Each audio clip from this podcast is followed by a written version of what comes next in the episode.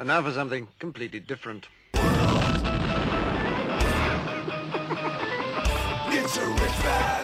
Forget everything you've been told by others before. Get ready for the real deal, the full story, real talk about money, markets, life. Now, it's The Real Investment Show with Lance Roberts, presented by RIA Advisors.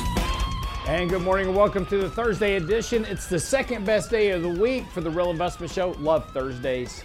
Thursdays are great. Friday, here even working on a Friday is not bad because you know it's Friday, right? I mean, just you know, it's, it's just it's just all good.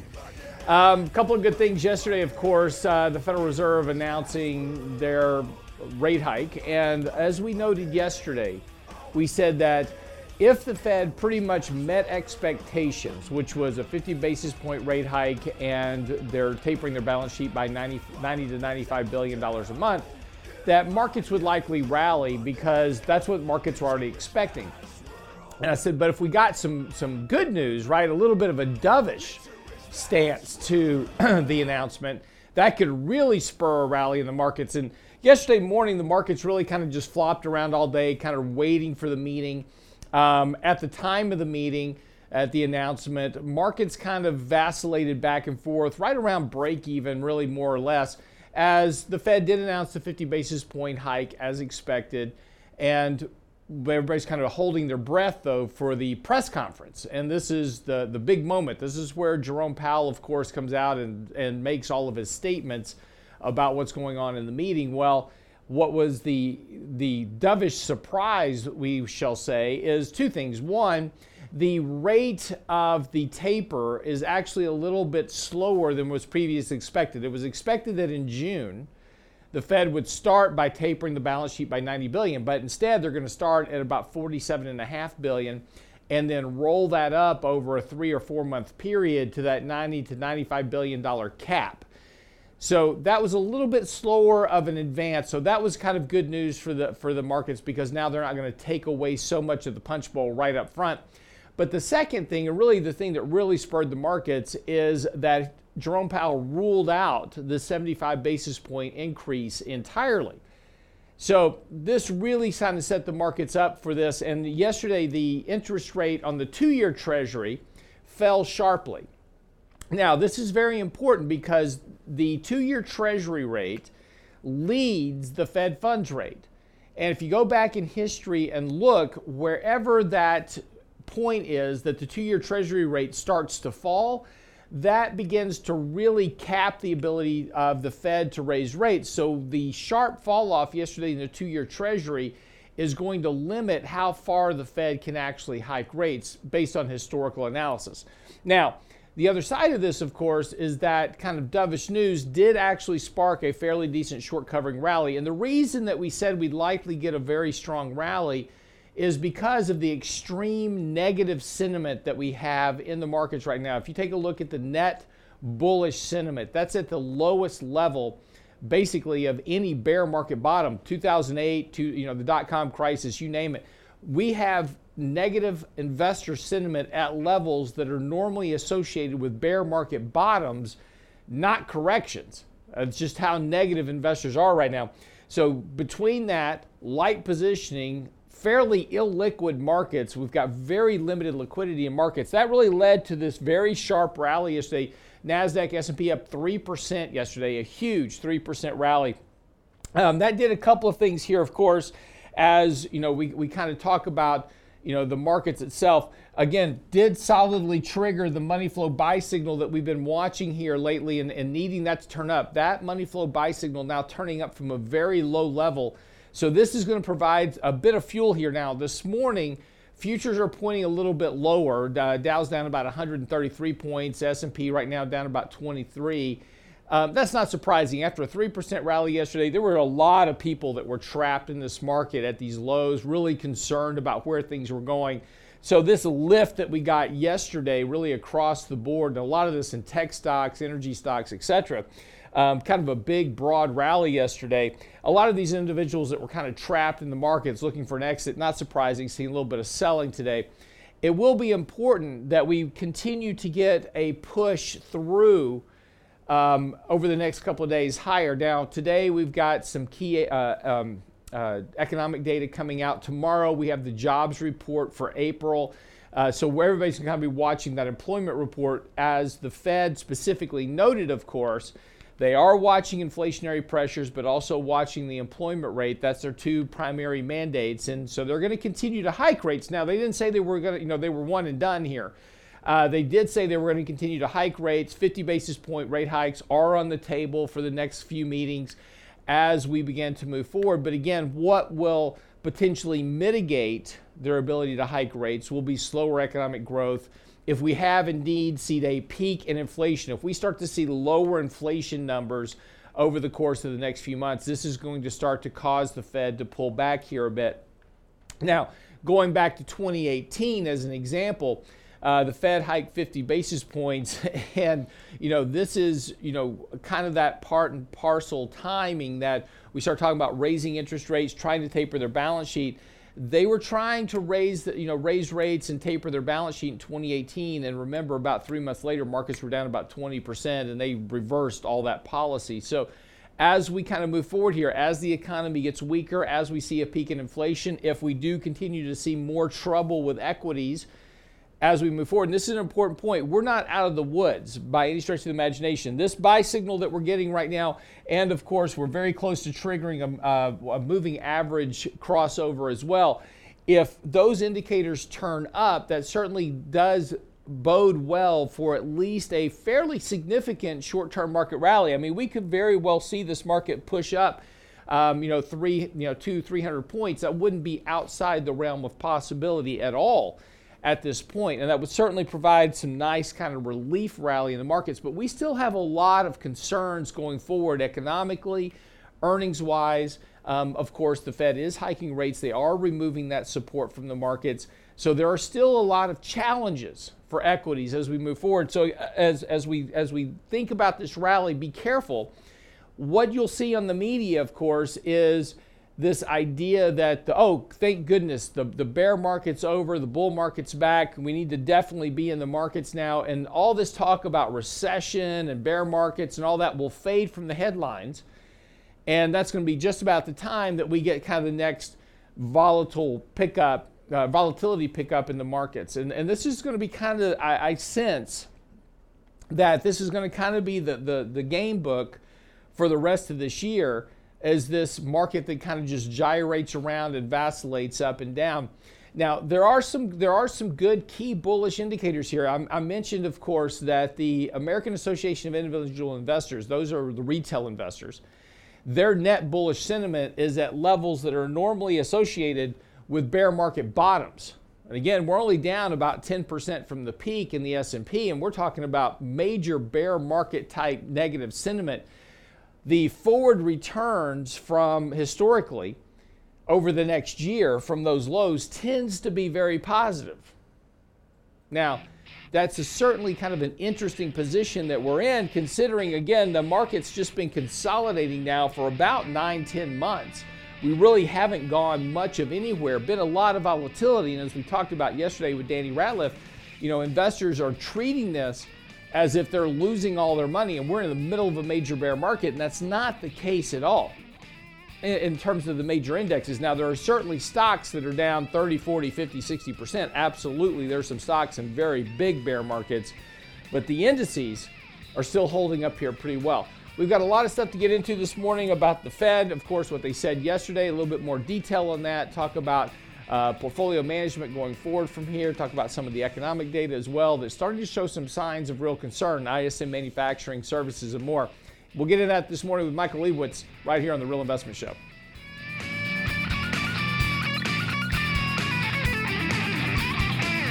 Get daily investment news you can use, delivered at the speed of the internet at realinvestmentadvice.com. How do the richest people of the world invest and protect their families? Richard Rosso and Danny Ratliff's next virtual lunch and learn on the truth about life insurance will show you how to insure your income, minimize your taxes, and protect your real estate. Thursday, May 12th at noon. The most important insurance policy you'll ever own is the one you'll have when you die. Register now for the truth about life insurance lunch and learn at realinvestmentadvice.com. The truth about life insurance with Ratliff and Rosso. Real Investment investmentadvice.com. The Real Investment Show.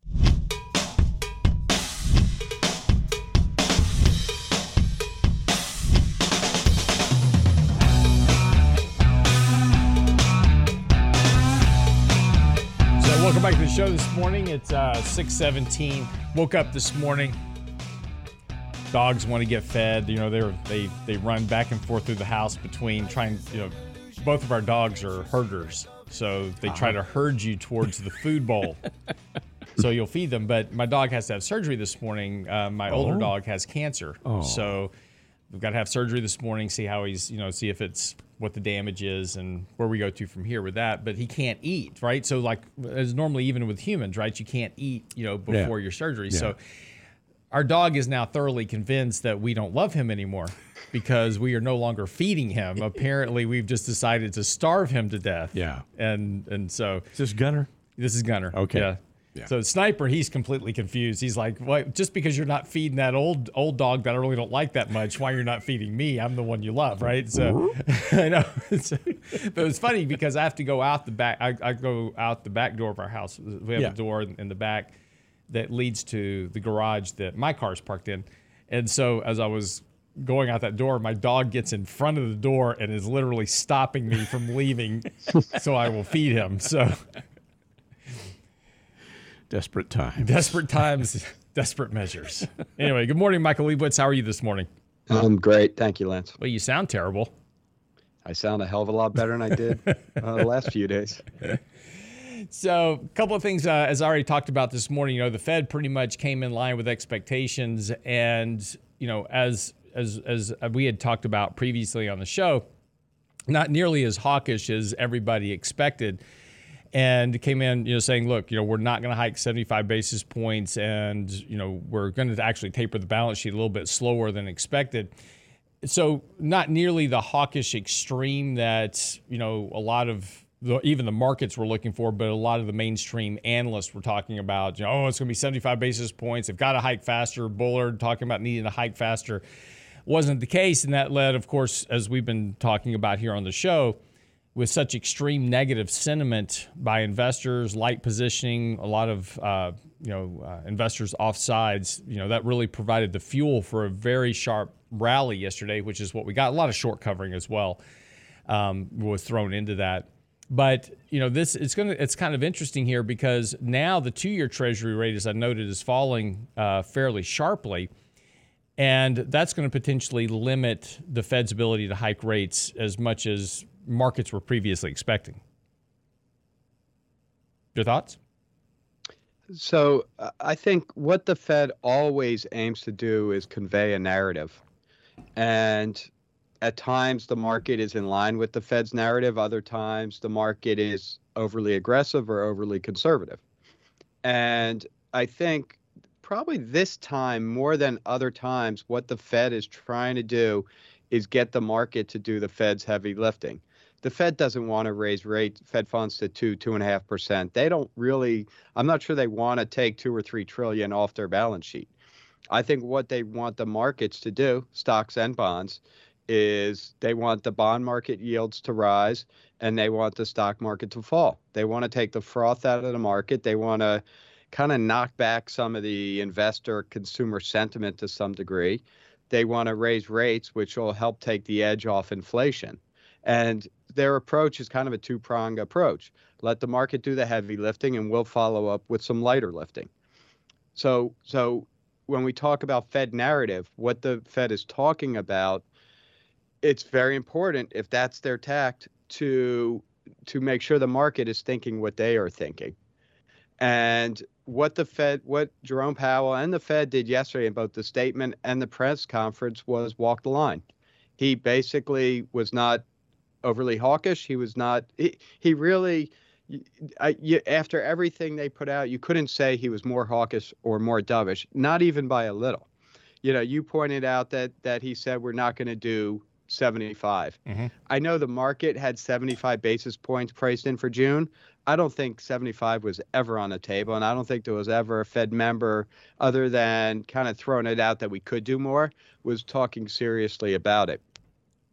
So, you know, I don't really think that was too dovish. But I also, you know, don't think that uh, they could have said, look, there are a couple signs that inflation is starting to to stop rising. They didn't take advantage of that. The Fed could have said something about GDP, was negative last quarter, which they mentioned in the statement, but then they went on to say, but this, that, and the other. Mm-hmm. So uh, I, I, really think they purposely like the narrative, like what the market like, thinks the market is right where it needs to be. And because of that, they really didn't stray. And it was a, a lot of people said this is going to be the most important Fed meeting of our lifetime. I, I told you, I said this is going to be the most boring Fed meeting of our lifetime. They're going to say exactly what they've said, and the market is priced for exactly what they said. There's well, no potential for fireworks. Well, we did get fireworks though in the markets, right? I mean, it's uh, yeah. you know you say and, the markets were priced for what the Fed was saying, but that's not and, really the case. Markets were off sides you know, on both positioning as well as sentiment. And the, and the real question now is going to be, and, and again, you, you did bring up an important point, which is, you know, let's just assume the Fed is hoping the market is going to do the work for them, and that's that's that work has been done. Again, uh, investor bullish sentiments now at the low uh, is at bear market lows. I mean, this is where we saw investor sentiment at the bottom of the financial crisis. Investor uh, investor positioning is a lot of that same way as we showed in our our newsletter last weekend. Our technical gauge that we run uh, for our SimpleVisor clients that's at levels that is normally associated with bear market bottoms. And you know, so a lot of that a lot of that work from in terms of higher interest rates on the bond market, which is now slowing the housing market. We're seeing ISM slow down fairly sharply on the manufacturing side as well as the services side. You know, here, here's my question is that a lot of that work is being done by the market itself. The Fed is only at 75 basis points off of zero so I mean, if we wind up in a recession later this year, they they still need to hike rates more, so they have the ability to lower rates if we get into recession. If they're allowing the market to do the work for them, and they're saying, okay, we won't have to, maybe we want to raise rates to one and a half percent. That still doesn't give them a lot of of juice to work with. Um, in terms of lowering rates, which is really the only thing that helps economic growth. Uh, the QE doesn't really feed into the economy, but lowering rates does, and they haven't really given themselves a lot of room here. And I agree. Uh, I think what you have to think about is this is not like anything in the last 30 years because we're running inflation at nearly 9%. So, what the Fed is not looking at is the economy nearly to the degree that they typically would look at it. Right. I mean, I think if this was a normal environment with inflation running one and a half, maybe 2%, and the you know we just got a negative GDP print GDP number, and there are clear signs in like the ISM data, China's slowing, mm-hmm. that the economy will be slowing. The the new Atlanta Fed forecast is I think it's like one and a half or 1.8 percent positive growth, which is you know means the first half of the year will basically have been flat if that holds holds up. Right we'd be in an environment where the Fed is would probably be like, you know what, we may do 25 or 50, but we're going to back off. We're pretty much at the end. The economy is back to where we want. Inflation is back to where we want. Now we're at a point where the economy may be where they want, but inflation is showing. There are a couple signs, but really, there's nothing that really points to inflation has peaked and it's coming down sharply in the months ahead. And even if we say, okay, inflation's coming down, inflation coming down to six percent by November does not is not the problem, right? It it it doesn't fix things. Inflation at six percent is still a big problem for the Fed, and because of that, the Fed has to stay on this horse and probably raise rates too much. Right. Well, and again, then and I think this is what we go back to talking about. What is that risk of a Fed policy mistake, and what's the outcome of that? Again, you know, if we're talking about markets have been through a correction, been in a consolidation now for roughly about nine months. I mean, we're we're basically about where we were last September in terms of kind of market price, right? So markets, you know, markets have gone up and down a lot. Uh, been a lot of excitement, a lot of disappointment, but really haven't gone anywhere in about nine months. And if you know, with sentiment as negative as it is, positioning as negative as it is, you know, if, if the Fed's going to walk in into this and create a policy mistake, you know, there's there's a lot of damage that's still potentially left to be done in the markets, and and you know, I you know I don't know what that outcome is going to look like or how to or, you know how you know we need to be, be positioning for it right now, but you know, earnings estimates are still going up. It's interesting that despite what's going on, despite the stuff that we're talking about, higher interest rates, tighter balance sheet, you know, weaker economy, and Wall Street analysts are still hiking estimates for companies for the rest of this year, which is you know bringing down forward valuations. Forward valuations are now 17 and a half times earnings on the S&P, but that's only a function of the fact that prices haven't gone anywhere, and analysts keep ratcheting up earnings for this year and next.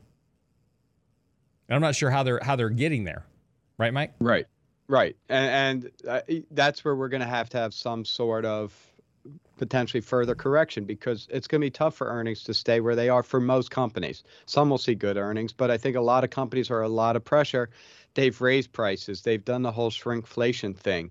They're limited in what they can do, and it's still the tightest jobs market we've ever seen you know, go, you could go back as long as you want, you know, at least in modern history. Mm-hmm. So wage pressure will, at least for the short term, continue, meaning that companies have to raise prices. Their, the cost of goods is still increasing, yet consumers aren't getting paid enough. Their, their money in real terms after inflation is falling. So consumers are, are cannot keep paying for higher prices. And this is where the rubber hits the road and the stock market still has some potential pain as it adjusts to this reality. Yeah, and that's that's that's that's actually going to be the the big issue here is is really the consumer since they make up seventy percent of the economy. Um, what happens to them over the next six, eight, nine months, particularly as real wages are falling, real retail sales are falling. In fact, I did an interview about this yesterday. We'll talk about that.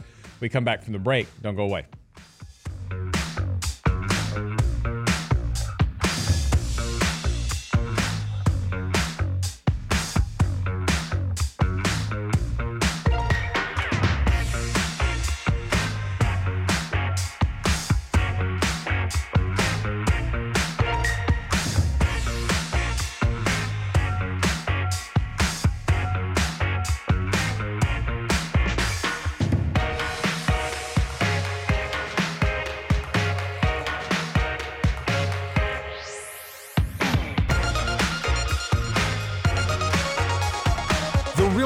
Investment Advice blog. It's required reading for the informed investor. Catch it today at realinvestmentadvice.com. How do the richest people in the world invest and protect their families? Richard Rosso and Danny Ratliff's next virtual lunch and learn on the truth about life insurance will show you how to insure your income, minimize your taxes, and protect your real estate. Thursday, May 12th at noon. The most important insurance policy you'll ever own is the one you'll have when you die. Register now for the truth about life insurance lunch and learn at realinvestmentadvice.com. The truth truth about life insurance with Ratliff and Rosso.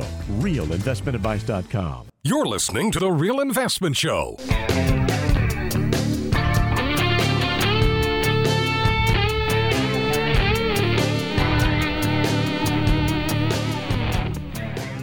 So, um, as we get ready to kind of open up the trading day, we've got a you know bit of economic data that's coming out today, and then of course tomorrow, uh, Friday, will be the uh, the the Bureau of Labor Statistics. That's the big job report, right? So that'll be the job report for April.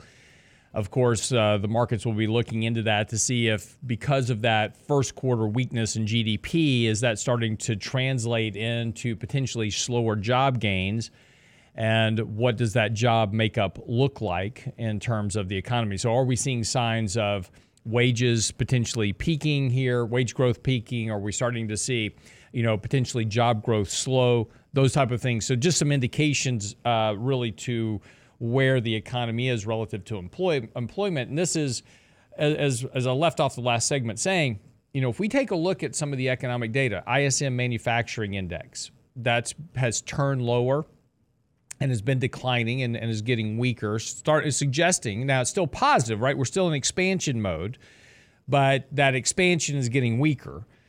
And that, of course, is a concern because of you know the economic growth that we're starting to see slow down. Saw the same thing yesterday in the services index. That services index has has weakened. But importantly, in those indexes, what we're seeing some weakness in is we're starting to see the employment trends weaken. We're starting to see the new orders trend weaken, and and that's those are the important things. So, are these companies hiring more people um, at the same pace they were? And are the new orders still you know robust right? Because again as we talked about a few minutes ago 70% of the economy is consumption. So that's me you mike brent that's us going out and buying stuff you know putting gas in our car and doing you know buying groceries and those type of things.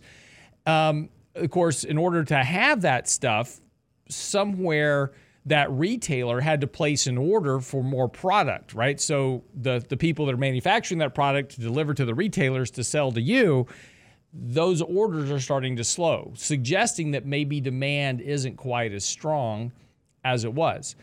And this is going to be part and parcel of this this outlook. And, and again, as, as we were talking about in the last segment with Mike, is this is an interesting time for the markets because again, when you take a look at the negative sentiments, you take a look at the fact the markets haven't gone anywhere over the last nine months, you take a look at a lot of the devastation in the stocks. There's, you know, there's a case that we could make that maybe the market is bottoming here, even though we haven't really had this quote unquote bear market that everybody's been expecting. But yet, there's another case that is easy to make that suggests there's a lot more downside potentially to the market and it's it's we've got this very negative sentiment, but we have still have overvaluation in some areas of the market, and we have a lot of headwinds from a slowing economy and and higher interest rates, and, and there's certainly a case that we can be made that historically those types of, of structures lead to bear markets. So this is going to be a very challenging outcome, but you know, let me get let me get over here to Mike just to talk with him a little bit about this economic data.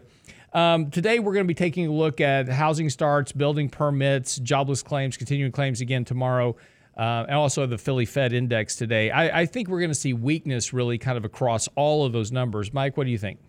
I would say, except for initial job claims. And I think the jobs market is going to be very difficult to assess for a while. In the JOLTS data, for instance, those being laid off or fired was is the lowest rate it's been running at in 20 or 30 years and at the same time those quitting is the highest rate it's been in 20 or 30 years so people f- still feel emboldened to quit and find a better job and companies are scared to death of firing employees so I, I think we're in a situation where companies have been understaffed for so long and they're finally getting to where they need to be and yes, they see some weakness, but it was so hard to hire employees. And, and I think in a lot of cases, those employees are not exactly what they wanted, substandard, so to speak, but they're so scared to fire them. No, it, substandard. Yeah, Sorry about that if that's you, but yeah, we just hired Brent substandard. Um, but no, no, you're right. I mean, look, you know, empl- uh, companies are always slow to hire and slow to fire. So coming out of a recession, you know, or or downturn in the economy. They've they've just laid off employees. You know, they're trying to protect their profit margins, et cetera. And they see the economy starting to recover. And they're like, yeah, you know, things are getting a little bit better, but you know, I don't want to take on an employee because when I take on an employee, you know, I'm doing that from, you know, I'm getting married to these people, right? When you hire an employee, it's not an easy. I got to train them. I got to provide them a place, and then, you know, it's, you know, firing them is difficult because if I fire them without cause, then they then they file unemployment claims back against the company, and that drives up my unemployment insurance. So when you hire an employee, it's basically a marriage, and so the one thing we'll do we see companies do right after you know a downturn in the economy is they hire temporary work. We see temporary hires kind of go up. We see uh, movements towards um, more capital expenditures towards automation. Can I can I do so instead of hiring an employee? Can I fill that position with automation or some type of of other you know technology? Um, to increase the efficiency of the employees I do have. And that's exactly what we're seeing right now, Mike. We're seeing a lot of companies commit some capex to um, information technology, uh, automation, those type of things. We're we're seeing that occur right now. But you're you're also correct, absolutely correct that you know when you get a good employee, the last thing you want to do is fire that employee because if he gets a job somewhere else, you're not going to be able to hire him back. and, and, I think and good employees are really hard to, to your point. You know, substandard versus not substandard. Good employees are really hard to come by. And I think I would argue that if you got a mediocre employee, they're hard to come by. I mean, you talk. I, am not kidding. You talk to a lot of people, true. a lot Brent, of small businesses. Uh, Brent caps out businesses. at the mediocre level. So, yeah. we've talked about my brother in the printing and marketing business. Yeah. He has hired a lot of sub substandard employees and he's thrilled to have them on board. Yeah. Not because they're great employees, because he has someone in that seat to do something. Right. And I, I just think about him. He is it's gonna be really tough for him to let go people until he sees a sharp decline in business and just can't afford to pay him because he's scared of what happens in six or nine months when you know if the economy starts rebounding and he's again in that situation where he can't hire. No, no, it's and, and that's a And- that's a, it's a no, that's a very factual point, and eh that's and that's a that's a problem for all companies. And that's why I think initial jobless claims are going to typically, that's one of the first places you can look in the labor market to see signs that it is starting to turn the other way. Mhm. I don't, I'm, I could be wrong, but I don't think that's what we're going to see at this time. We're going to see the employment surveys, like the ISM National Manufacturing Survey, basically dropped to almost 50, meaning mm-hmm. half the, the people surveyed, the manufacturing executive surveyed, don't see them hiring new employees in the coming months.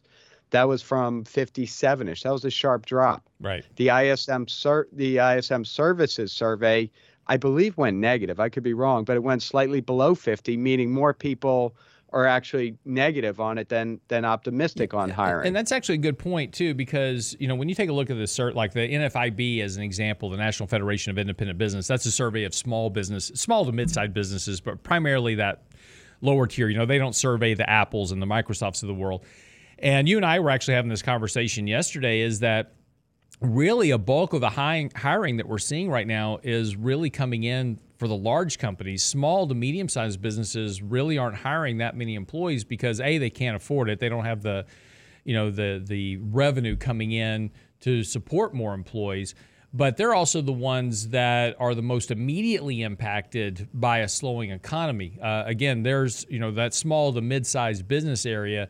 They have very they have very little margin of error in a lot of cases where changes to the economy, a slowing of consumption, um, you know, higher higher input costs, et cetera, really impact their profit margins very quickly versus these big large companies that have a little bit more breathing room.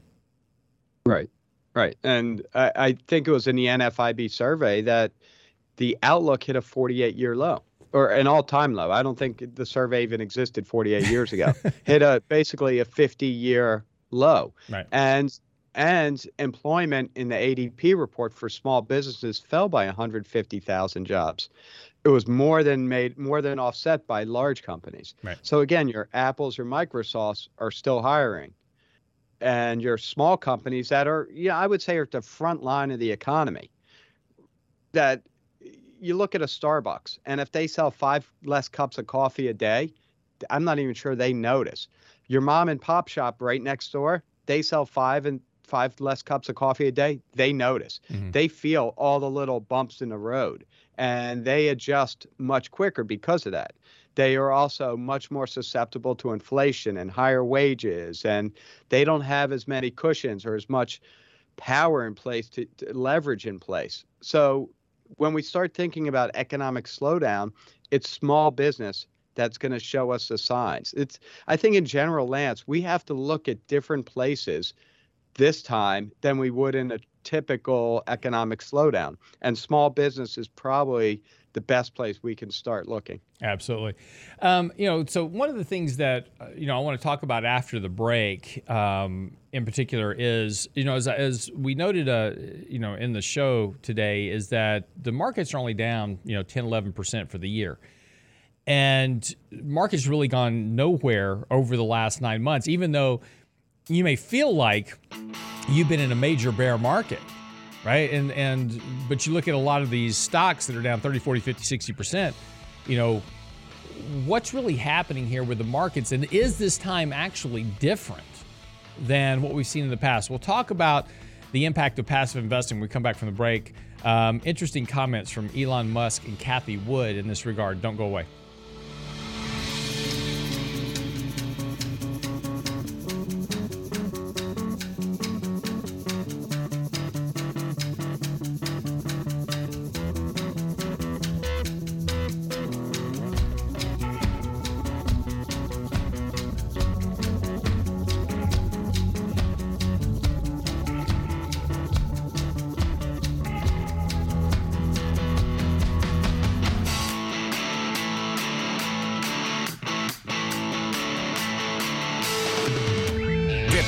investment news you can use, delivered at the speed of the internet at realinvestmentadvice.com. How do the richest people of the world invest and protect their families? Richard Rosso and Danny Ratliff's next virtual lunch and learn on the truth about life insurance We'll show you how to insure your income, minimize your taxes, and protect your real estate. Thursday, May 12th at noon. The most important insurance policy you'll ever own is the one you'll have when you die. Register now for the truth about life insurance lunch and learn at realinvestmentadvice.com. The truth about life insurance with Ratliff and Rosso. Realinvestmentadvice.com. The Real Investment Show.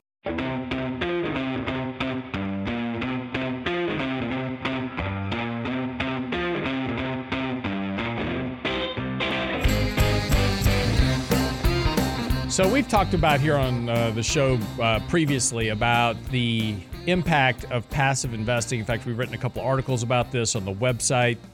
Um, you know, talking about the bloodbath below the surface of the markets that you don't see because if you're just holding S&P index fund, again, you're down about 10% or so for the year and the markets have been basically flat for 9 months now, but below the surface, you know, below the Apple, the Microsoft, the Netflix, the Nvidias that make up 33% of the market cap of the S&P, below the surface there's been just a tremendous amount of devastation.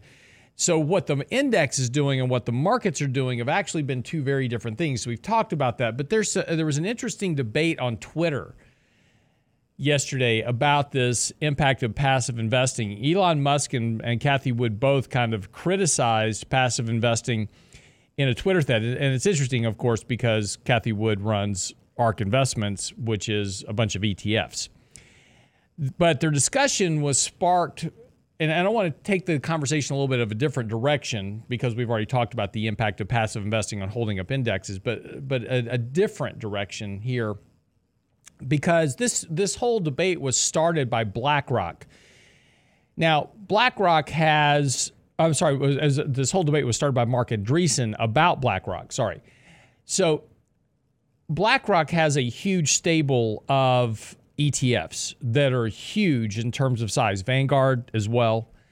They have trillions of dollars under management in these ETFs. Now, remember, the ETF is a structure. You put your money into the ETF. The ETF then takes it and goes buys the shares of the underlying companies. So, if you want to buy an S&P, you know, BlackRock S&P index fund, it then buys the shares of Apple, Facebook, Netflix, Google. It buys all 500 companies in the S&P and puts it inside the ETF. Now, BlackRock has is is the investor in those companies. So if BlackRock has trillions of dollars invested in Apple, they have a voice on the board of directors of these companies.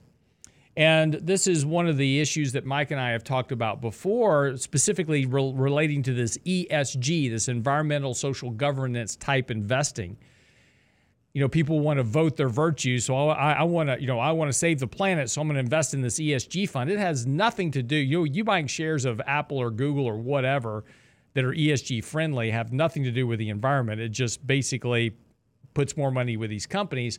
Well, a lot of these companies are owned by those ESG funds, which are owned by BlackRock. So, you know, what the criticism here is, is that this move to passive indexing has gave a handful of major institutions like BlackRock, Vanguard, and others an outsized voice on the direction of companies. So, for instance, ExxonMobil, as a good example of this, ExxonMobil recently had to give up share, uh, give up board seats to a little tiny company called Engine Number One that knew nothing that knows nothing about oil and gas drilling. They know nothing about the petroleum industry, but they got two seats on the board of directors to promote more ESG friendly activities by ExxonMobil, uh, diver, uh, divest, divesting themselves of oil and gas drilling, taking on more green energy type pro- programs, et cetera, which are less profitable, by the way. So, how did Engine One get on that board? Well, BlackRock and uh, CalPERS out of California, two big holders of ExxonMobil stock, push their votes to put engine number one into those board seats. So the question, and I'll throw this over to Mike just to get his comments, you know, will we look back and say that we took away the rights of individual investors to have a voice in the companies they actually invest in by this move to passive indexing. Mike, your thoughts? Yeah, I think to some degree, yeah. But it was always the big institutions that owned and controlled. I think the big difference today is that those big institutions didn't really, they focused much more on share price and what could the company do to push the share price higher. And I think over the last 20, 30 years, that manifested itself in share buybacks. That was the big activist movement of these large, the Vanguards, the. CalPERS, mm-hmm. the Fidelities of the world, they push companies, don't worry about investing in your future, just buy back shares. That's what everyone wants. Everyone wants the stock price to go up today. No one cares what it does five years from now. Now we're seeing this more quote unquote socially conscious of of some of these large institutions and they're telling them we need you to be ESG friendly. Not because I mean, do you really think these big executives care what Exxon's doing? No. They care about that 25, 30 cent commission that they make every time someone buys or sells a share, uh, buys a share of uh, of their ETF. Well, so uh, it's profit motivation. Yeah, let me jump in on that because that's an important point you just brought up, and you, you said 25, 30 cents, you know, share commission. It's the difference is is BlackRock has an S and P index fund that charges one quarter of one percent for the expense ratio in that fund their ESG fund, which is exactly the same holdings basically as the S&P fund, has almost a 3-time higher expense ratio than the S&P index fund. We've talked about that on the show before. So to to your point, it's a very important point is that these these companies like BlackRock and Larry Fink are pushing these ESG funds not because they perform better. You and I did a graph showing the the near 99% correlation between the S&P and the ESG fund in terms of performance. These funds don't perform better, but they pay 3 and 4 times more for the company issuing those ETFs. And I think that is the important point. So two points, Lance. One is that it's probably the same computer running both algorithms to run those ETFs. Correct. And it's the same lawyer that wrote the same documents and added a few a few statements about ESG. Right. Right. So from expense for a, expense perspective, there's probably almost zero difference between the two, but they charge, like you said, about three times more. The other thing is that all of a sudden these ESG ETF uh, firms like oil. Yeah. They like oil companies. They think that they're doing the right things, that they're moving into green energy, that they're divesting away from the old stinky pumps and all that stuff. That's not true. That may be true to some degree, and they are doing it. I'm not saying they're not. No. What they really like about it is that energy stocks are up, what, 30, 40% this year? Yeah. The market's down 10%, and their performance, if they are are not at least up to the benchmark in energy stocks, is lagging. Right. So that is what that is. That's called a money chase. That's not, not called a socially conscious well trading decision. Well, right. And see, you'll know you'll know when we make full circle on this is when coal companies start going up 30, 40% and they they come up with some excuse as to why, you know, burning coal is actually energy efficient and, and good for the uh, environment and they start putting those companies into those ETFs because of performance. And it, look, this uh, to your, your point, it always comes down to performance. That's what this is always about. Uh, because if your funds aren't, what the death of ESG will be the lack of performance, and and that's that's really the bottom line of all this. But but one other you know one other kind of sideline to this, you know. The other problem with passive indexing, and look, it sounds great for, you know, look, just the, the thesis is just sit at home, buy yourself an index, and just track the market over time. And, and, and, look, you will. You'll track the market over time, and you will get the average rate of return over time. But there's also the problem with that from the standpoint that the reason that we're supposed to be investing is not to be average, right? I mean, our goal is not to be an average investor. I mean, we can be average at anything uh, that's not really our goal. We can be average at work. Is that really our goal, right? you know, um, but the problem with passive indexing is is because now we we now kind of sh- you know shrug off the the work of doing the research, looking for opportunities. We just say, okay, well, I'm just in the index, so I miss great opportunities. You know, you may love or hate Tesla. It doesn't matter. The stock has had a phenomenal return over uh, you know since it was inception. And if you weren't invested, if you weren't doing your homework and you didn't invest in Tesla and you were just buying an S&P index, you never got exposure to Tesla until well after it, it, had grown up and gotten you know very big and large in terms of price and market cap valuation when it was actually added to the S&P.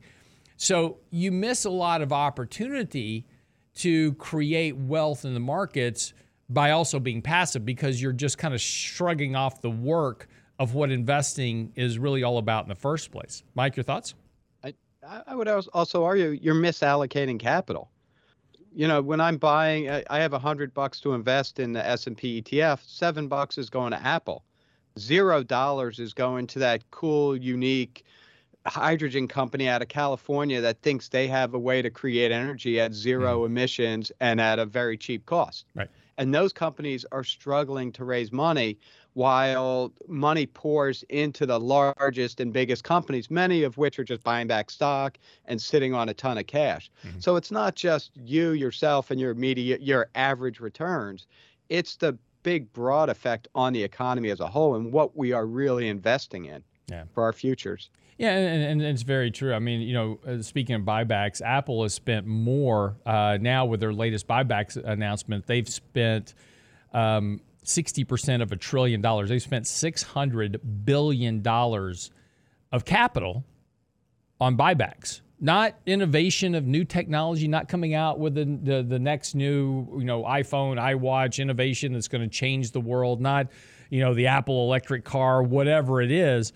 You know, yes, they're spending money in those areas, but you spent $600 billion in just buying back shares, which is the least best use of capital by any company. Uh, that wraps up the show for the day, of course. Mike, thanks so much for joining us. Uh, we'll be back um, tomorrow with Financial Fitness Friday. Get by the website, uh, check out the SimpleVisor platform. Of course, as always, you can you know check out our models, uh, follow our research. Uh, Mike and I post commentary every week there as well, specific, specifically for subscribers. Uh, that's all at the website simplevisor.com.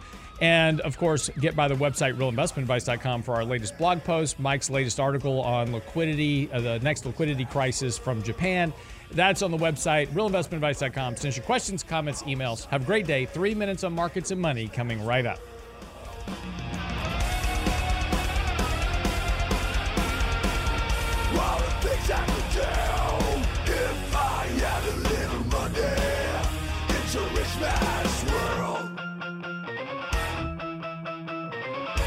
It's a rich man's world.